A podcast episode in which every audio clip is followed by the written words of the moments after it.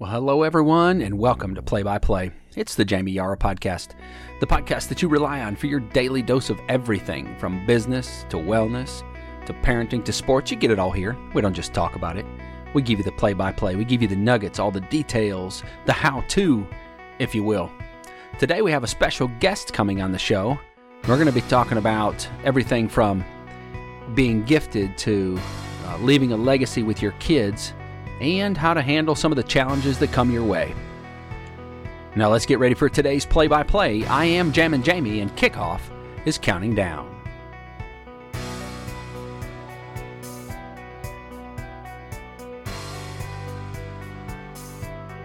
Good morning, good afternoon, good evening, wherever you may be listening today. We are live from the Cloffice. It is episode number 35. I've heard it said that you only have a few true friends in your lifetime, and the rest of those are just acquaintances. Now, I've known this guy for almost half of my life. This year will be 20 years. He grew up in a speck on the map in a place called Holly Pond, Alabama, just outside a slightly larger speck on the map called Cullman, Alabama. He's the son of a chicken farmer and a graduate of the mighty Auburn University. Our paths crossed before we even knew it.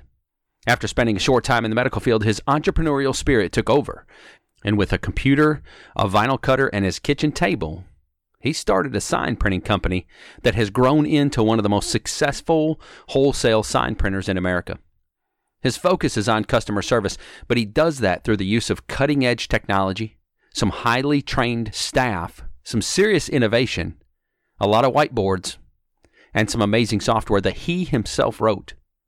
Beyond the sign company, he has started numerous other projects that have been highly successful, and his sights are set on some even bigger things in the future. Anyone that knows him knows that he would give the shirt off his back to help someone out. His library of self development and entrepreneur books makes me jealous. He has a blog, a YouTube channel, and a podcast on the way. He is a man of faith and a family man who definitely married up. He has three fabulous children, one grandson, a granddaughter on the way, and I'll tell you, I am blessed to call this guy my friend. Please help me welcome Mr. Tommy Trucks to the show. Tommy, how you doing? I caught him in the middle of drinking some coffee. Good. Thank you. Awesome. Good to be here.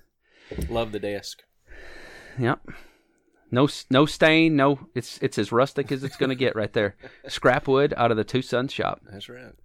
So today we're going to talk about some fun stuff. Um, Tommy and I have had some conversations over the recent past, and really for probably the last 20 years, we have pondered this thought about what in the world are we supposed to be doing? What are we, what, what are we here for? What are we gifted at? Why are we, um, you know, why are we talented at the things we're talented at, and how do we make those things turn into something else? And before we even uh, went on air this morning, we were talking about it, and I've been uh, talking a lot on the podcast lately about being gifted and being passionate about what you do. And uh, we did a podcast the other day specifically about, you know, you're not going to truly be happy until you're doing what you're gifted at doing. And I think um, that there is some there is some some misconceptions about that word gifted, and um, I, I, think that that's an area that maybe we can just flesh out a little bit, and we'll see where we go with this conversation. This is un- totally unscripted, unrehearsed, just like play by play always is, and so we'll see where we end up today. But what I was talking about was um, I think that we we think of the word gifted though, and we talk about it in or we want to reference it to how you're going to serve in the church, and I don't know that that's always the case. And maybe this is maybe I can clarify my position a little bit more on it because I think that here's here's where I'm going with that. If you are created for a specific purpose, which I believe you are, and that that purpose is to do something unique in the world. I don't think that God is going to gift you to I don't think he's going to create you to do something without gifting you the talents to do that. For sure I don't think that's the case.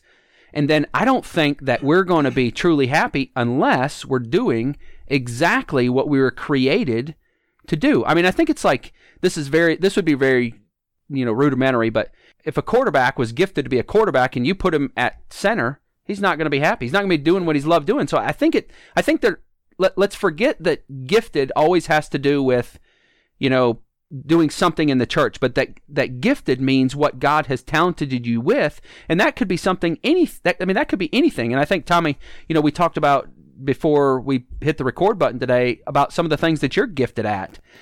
Why did you start the business? Well, how long has it been? 20 years ago?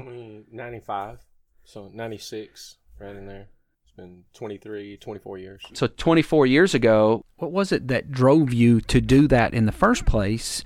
Was it some sense of purpose or you knew what your gift was or what prompted you to even start Signmaster? I don't necessarily get the whole uh, gifted and operating in purpose kind of thing. Like it, it's just always that way, and maybe everybody's like that. You know, maybe it's always that you're operating in your purpose just by what you're wanting to do, what you have a drive to do. What just you know, I don't know why. I've always, I always, always from a, a child have always looked at a situation and said, how can I do it easier? You know, I remember like being in the chicken house and um, dad's got this big plow and we're supposed to push it by hand uh, to turn sawdust over to make a trough to put feed in. Well, man, that's just like, I, I hate it. So, how am I going to fix it? Well, I get Todd and hook him up with a rope and uh, hook him to the plow. So now then, I've got like zero work to do. I'm just guiding the thing using him like a rented mule. Yeah. And uh, and he's all for the. I mean, he's good with it too because he ain't having to push the plow half the time. You know, we're working together and flipping the uh, flipping the sawdust over.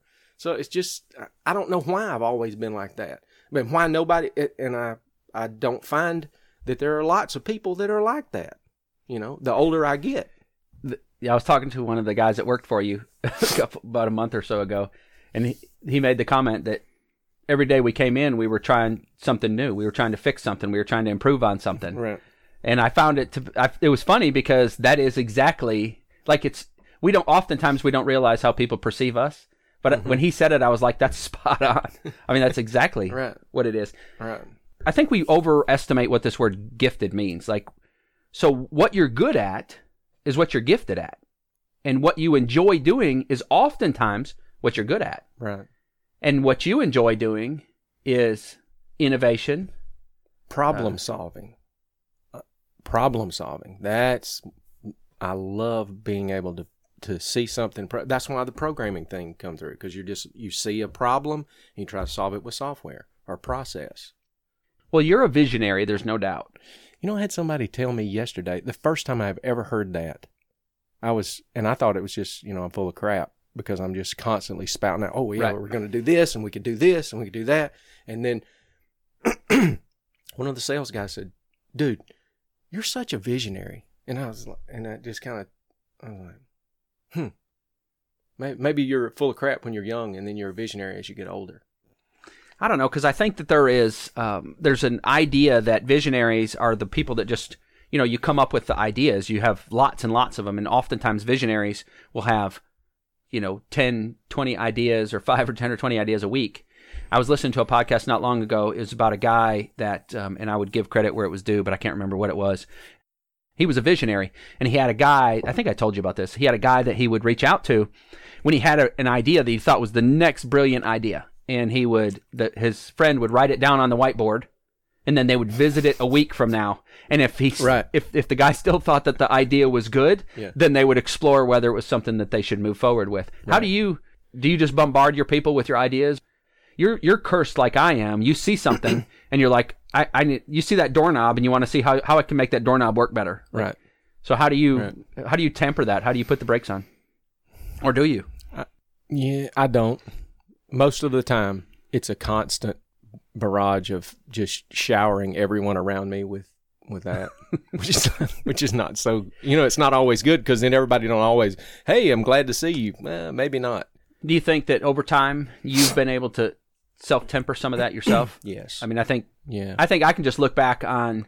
Um, for those of you that don't know, I've I've known Tommy and watched his business grow for all for all along, and so I can look back on times when you know you would have a great idea and you'd head in a direction, and then you know it might be two weeks later and the it'd be a different direction you were Right. headed. And I think you still have tons of great ideas, and you still put those. I see them on whiteboards when I come to the shop, but I think that you have learned to put the brakes on and let that simmer a little bit. yeah.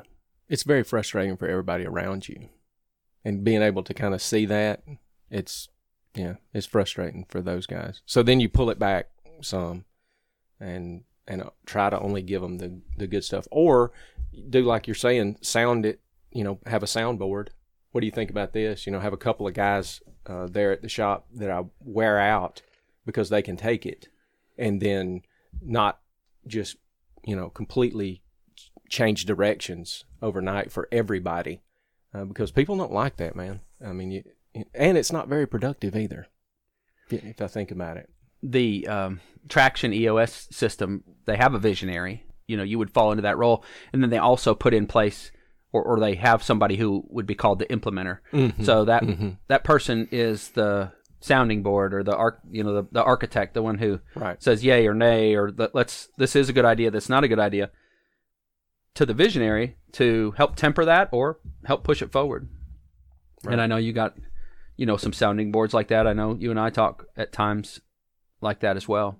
quite a bit. Um, I think it's it's interesting to me when we talk about this gifted thing that all your kids seem to have somewhat of an entrepreneurial spirit as Yeah. well.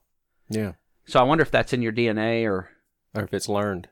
Because my mom, like my mom's an entrepreneurial type person, or she's all she's a starter, always a starter, and my dad is a is a sustainer. And so she starts stuff and he follows through. So I mean that's kind of the um, the model I grew up in, and maybe I gravitated more toward because I have more of her personality.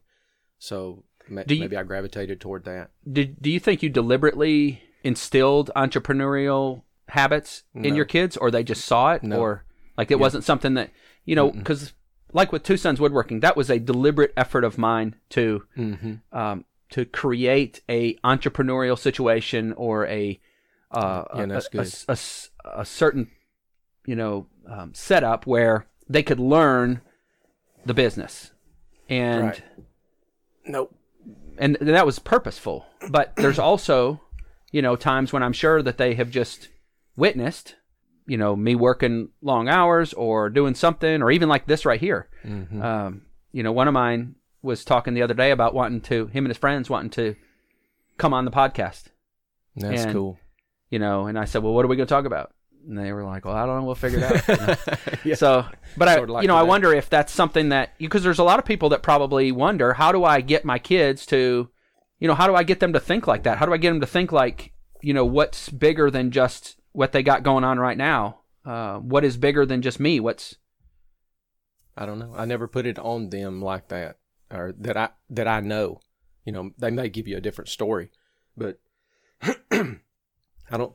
I don't feel like I've ever. Now I did take um, Taylor with me to work for.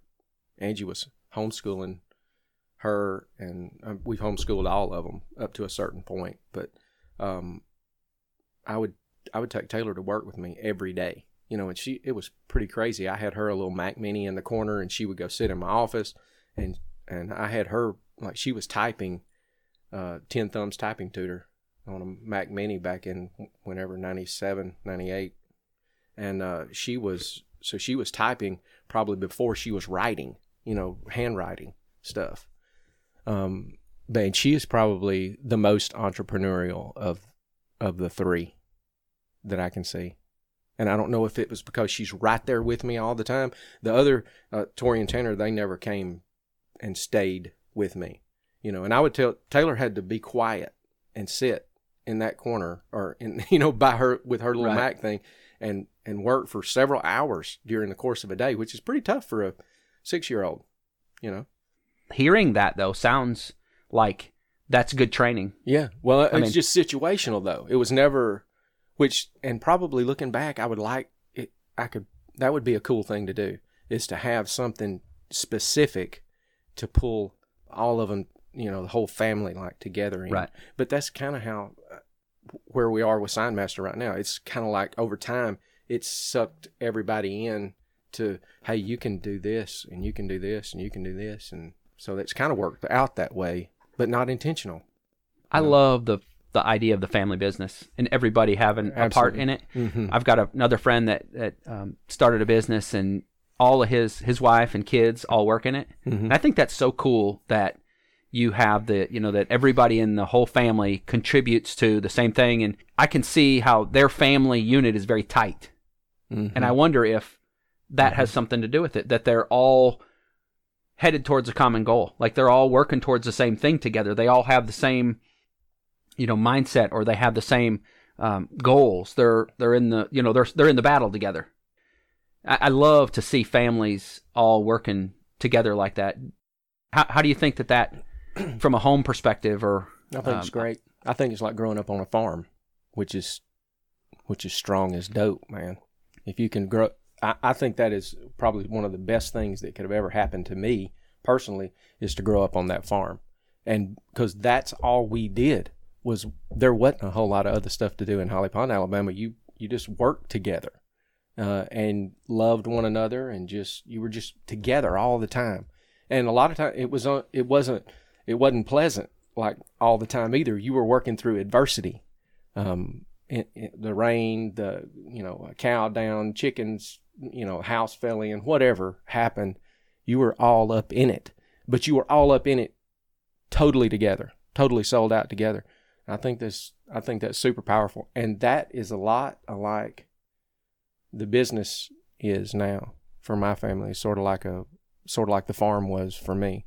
It's different because with the business side, it's not so much hand, everybody hands on pulling together at the same time. So it, that, that's a little bit different because with, with the business, it's uh, at the size that it is right now. There are things that every that don't ever, everybody doesn't know everything. So and we're not right there holding the same rope right together. So it, you kind of segment it a little bit, but it's still. I- I think it's. I think that's really awesome. you showed me the other day in the new building where tanner was pulling wires and all that i mean does, does Oh, yeah. everybody come and work in the shop some Mm-hmm. Absolutely. I mean, we and they're learning stuff, man. That that's so cool. That's something else that's really good. Like I learned how to drive early.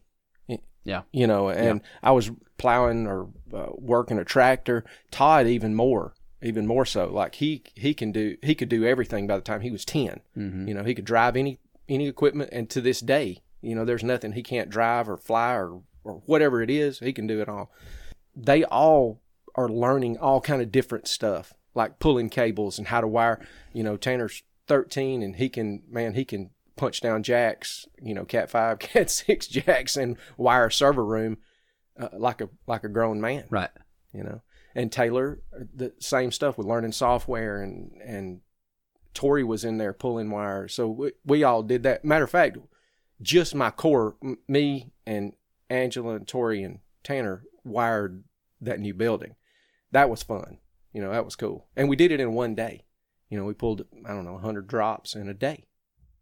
don't you think that creates a situation where they are able to problem solve and figure things out and i mean because I, I see like Absolutely. i can tell you know thinking about the way like noah and dalton are in the shop i can see mm-hmm. them working through it mm-hmm. and they don't learn that stuff elsewhere No. you know and so as a message to parents that are listening like your kids are not learning to solve problems and to overcome challenges and all that kind of stuff in an academic setting. They're not learning it. So if you're not deliberate in taking the steps to go out there and teach them the things and it doesn't even have to be like it, it's not it doesn't even have to be a transferable skill. A lot of it's about problem solving. It's about learning how to to figure something out that you don't necessarily know how to do. I mean i see them a lot of times in the shop it'll be you know an order that someone has placed and we've never made that project before Yeah. and it's about we may cut wood and it's wrong. We cut it again, and it's wrong, and we we cut it. And it may take an hour to figure out how to do this one thing, but when it's all said and done, you look at it and you're like, "Yes, I just I I figured that out." and you know now the boys can build a farm table from start to finish with without even me being there. Noah built one nice. A farm table and a set of benches a month or so ago, and I did not see it. I never laid eyes on the project until we were putting stain on it. I love that. You've heard me say this before in the podcast. I think there is a tremendous um, lack of kids that that can. I'm to say work with their hands, but I really I mean more than that. I mean that can figure things out and work and be. You can go to college and you can get a degree, and there's certain jobs that you need a degree for, but by and large, most of the things that you're going to do in life do not re- you're not going to benefit from the education that you have. And I'm speaking from experience because I've got a bachelor's and an MBA, and I can tell you that the vast majority of the things that I know, the things that I even, I mean, the stuff I share on this podcast came from experience, not from an academic environment. And I think that's so big. You know, I call the theory behind Two Sons Woodworking is leaving a legacy. Hmm. I always said that I wanted them, I wanted to equip them to be able to, if they had to, if if that was something, even if they didn't want to do that as a profession, but if they had to, they could support their family with a hammer and a saw if they needed to. And that was the whole goal of that. And they can do that now. And you know, one one year we did a lawn care business. So one of them could, I mean, they could do that if they had to. Um, Noah's learning to weld now. I mean, it- I, I just think that we, as parents, I think we need to be more deliberate about teaching our kids to be able to uh, take care of themselves. And I, I mean that by Mm-hmm. hands on, problem solving, being able to figure things out, entrepreneurial, that kind of stuff. I mean, I, I do. I, I think it's vital. And that just comes with having to suck it up and just be a parent. Yeah. It's a whole lot of that. It's a whole lot of that. Um, you just drag them along with you. This is what we're doing. If we're digging a hole or putting up a privacy fence or whatever we're doing, you're just going along with me and you're helping problem solve and you're understanding and you're seeing. You know, I hung around. I, I thank my dad on a regular basis um, that I was, he made me go along with him while he was fixing things and all that. I learned how to wire. You know, I can do run electricity and all kind of stuff. Unbelievable amount of things. I don't even know, but they'll come up. I'll be needing to do something, and I'll be like, "How did I know how to do that?" My dad. You know, I watched him do it. I watched him run water lines. I watched him do this and that, do all this over the farm at the farm, and then he just knew how to do it. I just knew how to do it. You know, and then Tanner's the same. He's the same way. Taylor, the, like they, I just drag them along with me, and then they figure it out. And I think that, you know, drag them along, I think that that's the key too, because a lot of times that's not what they want to do. It's hard, but that's one of those places I think where we have to just take responsibility as parents and just say, Yes. it's this is not convenient for me. This is not something that, you know, it might take me longer to do it, but I'm I've got a responsibility. We I have an ethical obligation to teach them Mm-hmm. to be able to do these things in the real world. Um, And then you don't have them snowflake out on you. That's my favorite term, and I know they get tired of hearing it. But anytime they start whining about, I don't want to do that. Well, I'm just man. I hit them with that snowflake. That whole, you gonna snowflake out on me? Hmm? Is that this is the way it's just gonna work?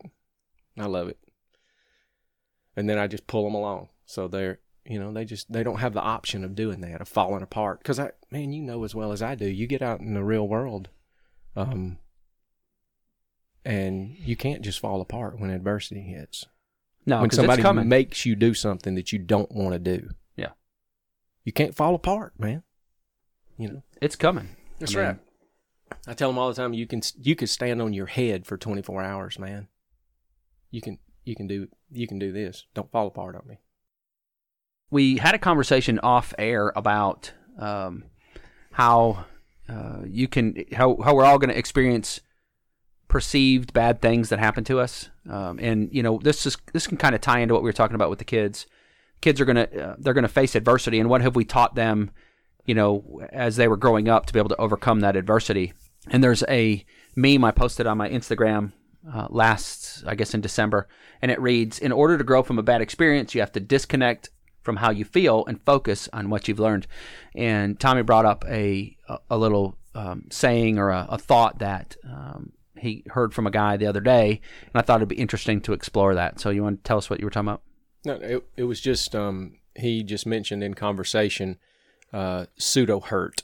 He was talking about doing some. Um, we're gonna hire this guy to do some um, uh, personality profiles uh, to get people in the right seats at the shop, and and that was one of the things he brought up about pseudo hurt, and um, I just thought that was pretty interesting. I never heard it before, but then it, it fell right in line with what you had your Instagram post.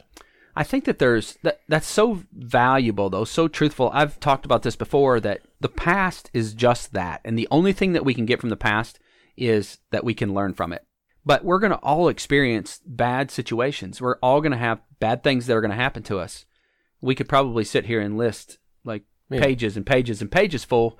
And I think that the the value of that bad experience is what did we learn from it? Because um, I recently went through a, a challenging situation and I could have been very hurtful about it, but I think that the bigger thing is what did I learn from it? And when I changed my focus, and I mean, I really, like, literally, I can, I can tell you that there was a complete 180 when I changed my focus on that situation and went from the hurt that it caused initially to the to what I learned and how I could benefit from it as a whole. Yeah. And it completely it changed my perception of the situation. It changed my perception of all the people that were involved.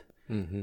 And I think that there's a lot of truth to what you're talking about in this pseudo hurt. It's how we perceive it. It's our Right. mindset. Well, I, I think that's two two flip sides. Like you actually experience damage in that particular thing, and then there's a whole nother side of that to where I- think maybe going back to that snowflake thing with the kids, there there's no damage actually f- being done.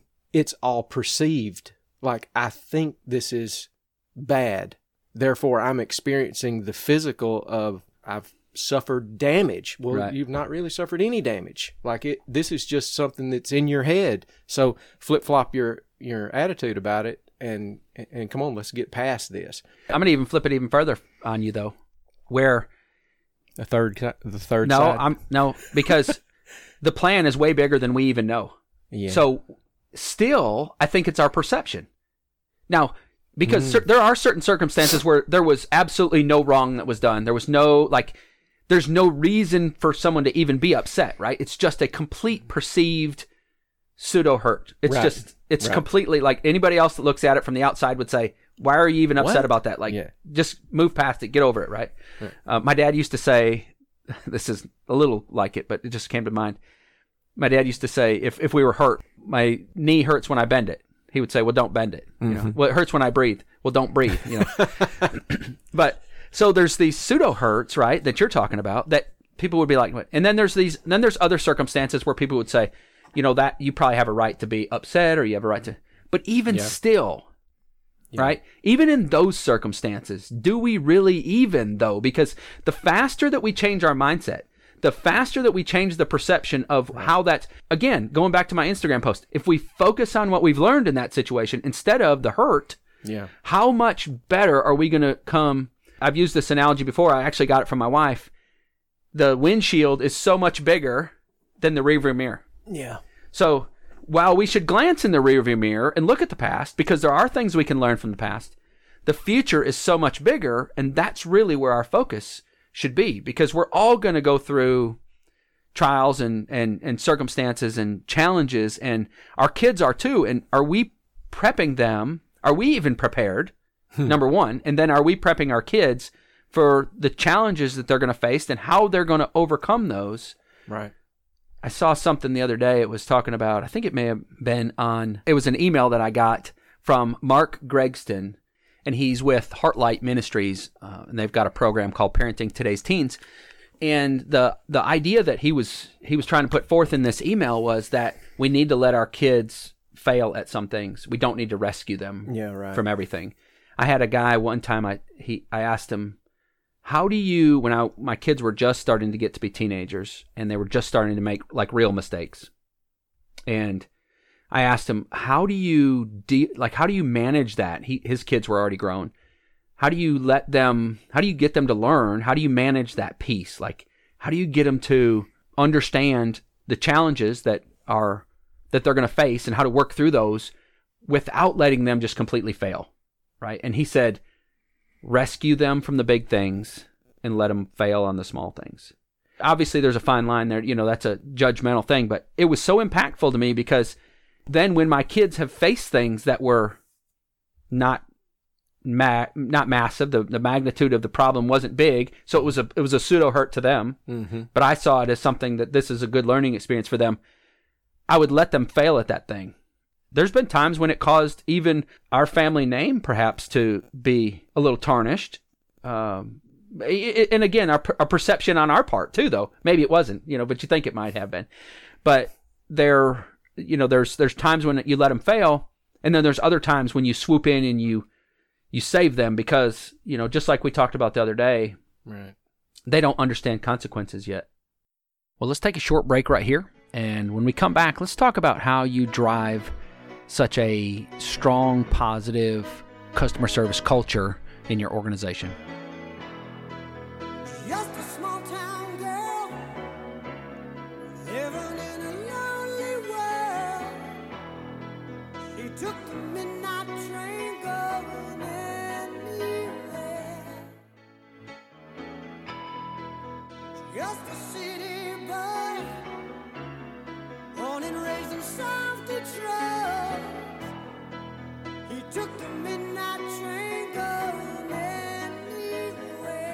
And as we come back, I want to ask you, Tommy, what is the what is it that drives such a strong culture of customer service at Signmaster? Because I think that's something that a lot of people could benefit from, uh, maybe in their own roles or in their own companies. It's it's my personality.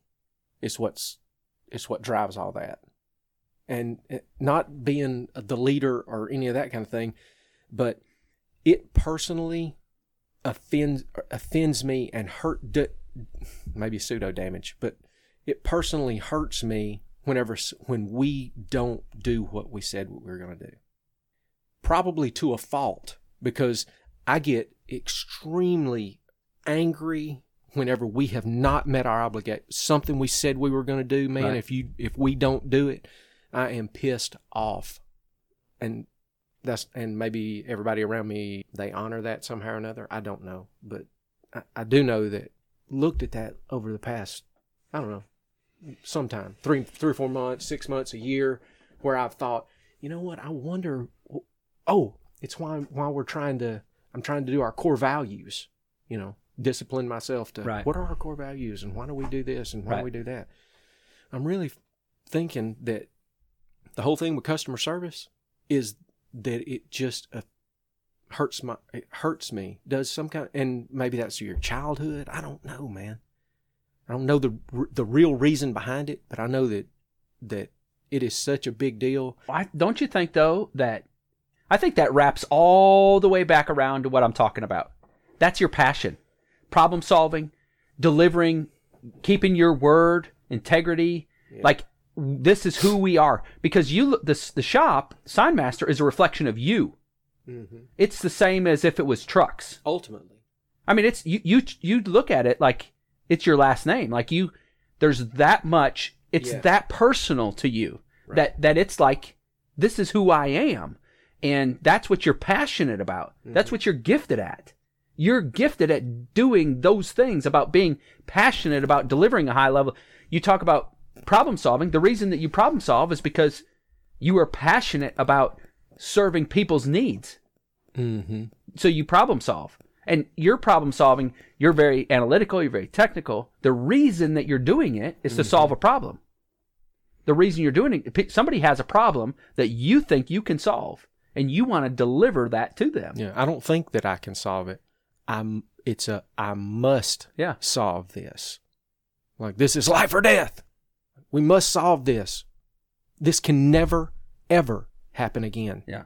Ever. Like that kind of intensity. And it wears it, it wears thin on on my folks sometimes. But we have a lot of things in place that where where we are going six sigma. Like we're trying to go operational excellence perfection kind of Right. thing. That's the goal. Well this is good enough. No it's not good enough. Never ever. And- and, it's never good enough. And that that's And- tough to deal with. Like that's tough to be around all the time. I i have to and i think it's going to be good me being outside like not in the same building with production because then i can come in and i can be a, okay like a fresh breath instead of just constantly grinding on everyone. The mm. internet commoditizes everything. Yeah well you've told me that you know i've said well what separates signmaster from other sign companies is it the quality well no everybody can do high quality is it the speed everybody can print fast And you've said it's how we respond to problems. Yeah. It's how we fix something when something's wrong. That's what separates us. Yeah. People. And that's what you're driving, though. Probably the most infor- important thing that you can focus on. Now, you, you have a gift of running a high tech operation. You get all that. And you, that's part of the given. Mm-hmm. The, the ungiven, the part that you have to work for. And this is a big motto of the show is the successful people do the things that the unsuccessful people are not willing to do. And you guys go, you make your folks go the extra mile to do the things that other Yeah. companies are not going to do. Yeah. Even when it's not my fault, it's my fault. And that's the Jocko Yeah, know, extreme ownership. extreme ownership, personal accountability. Yeah. Huge. Well, folks, that's going to wrap up our time with Tommy today. I hope you enjoyed this candid conversation from the Cloffice. We talked about gifts and being a snowflake. We talked about family business and overcoming adversity and equipping our kids and so much more. And I absolutely want to thank Tommy for coming on today. Hope uh, we can get him back soon.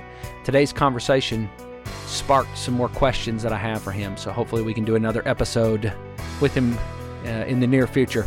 You got questions or comments for me? I'd love to hear from you. My contact information is in the main description of our podcast.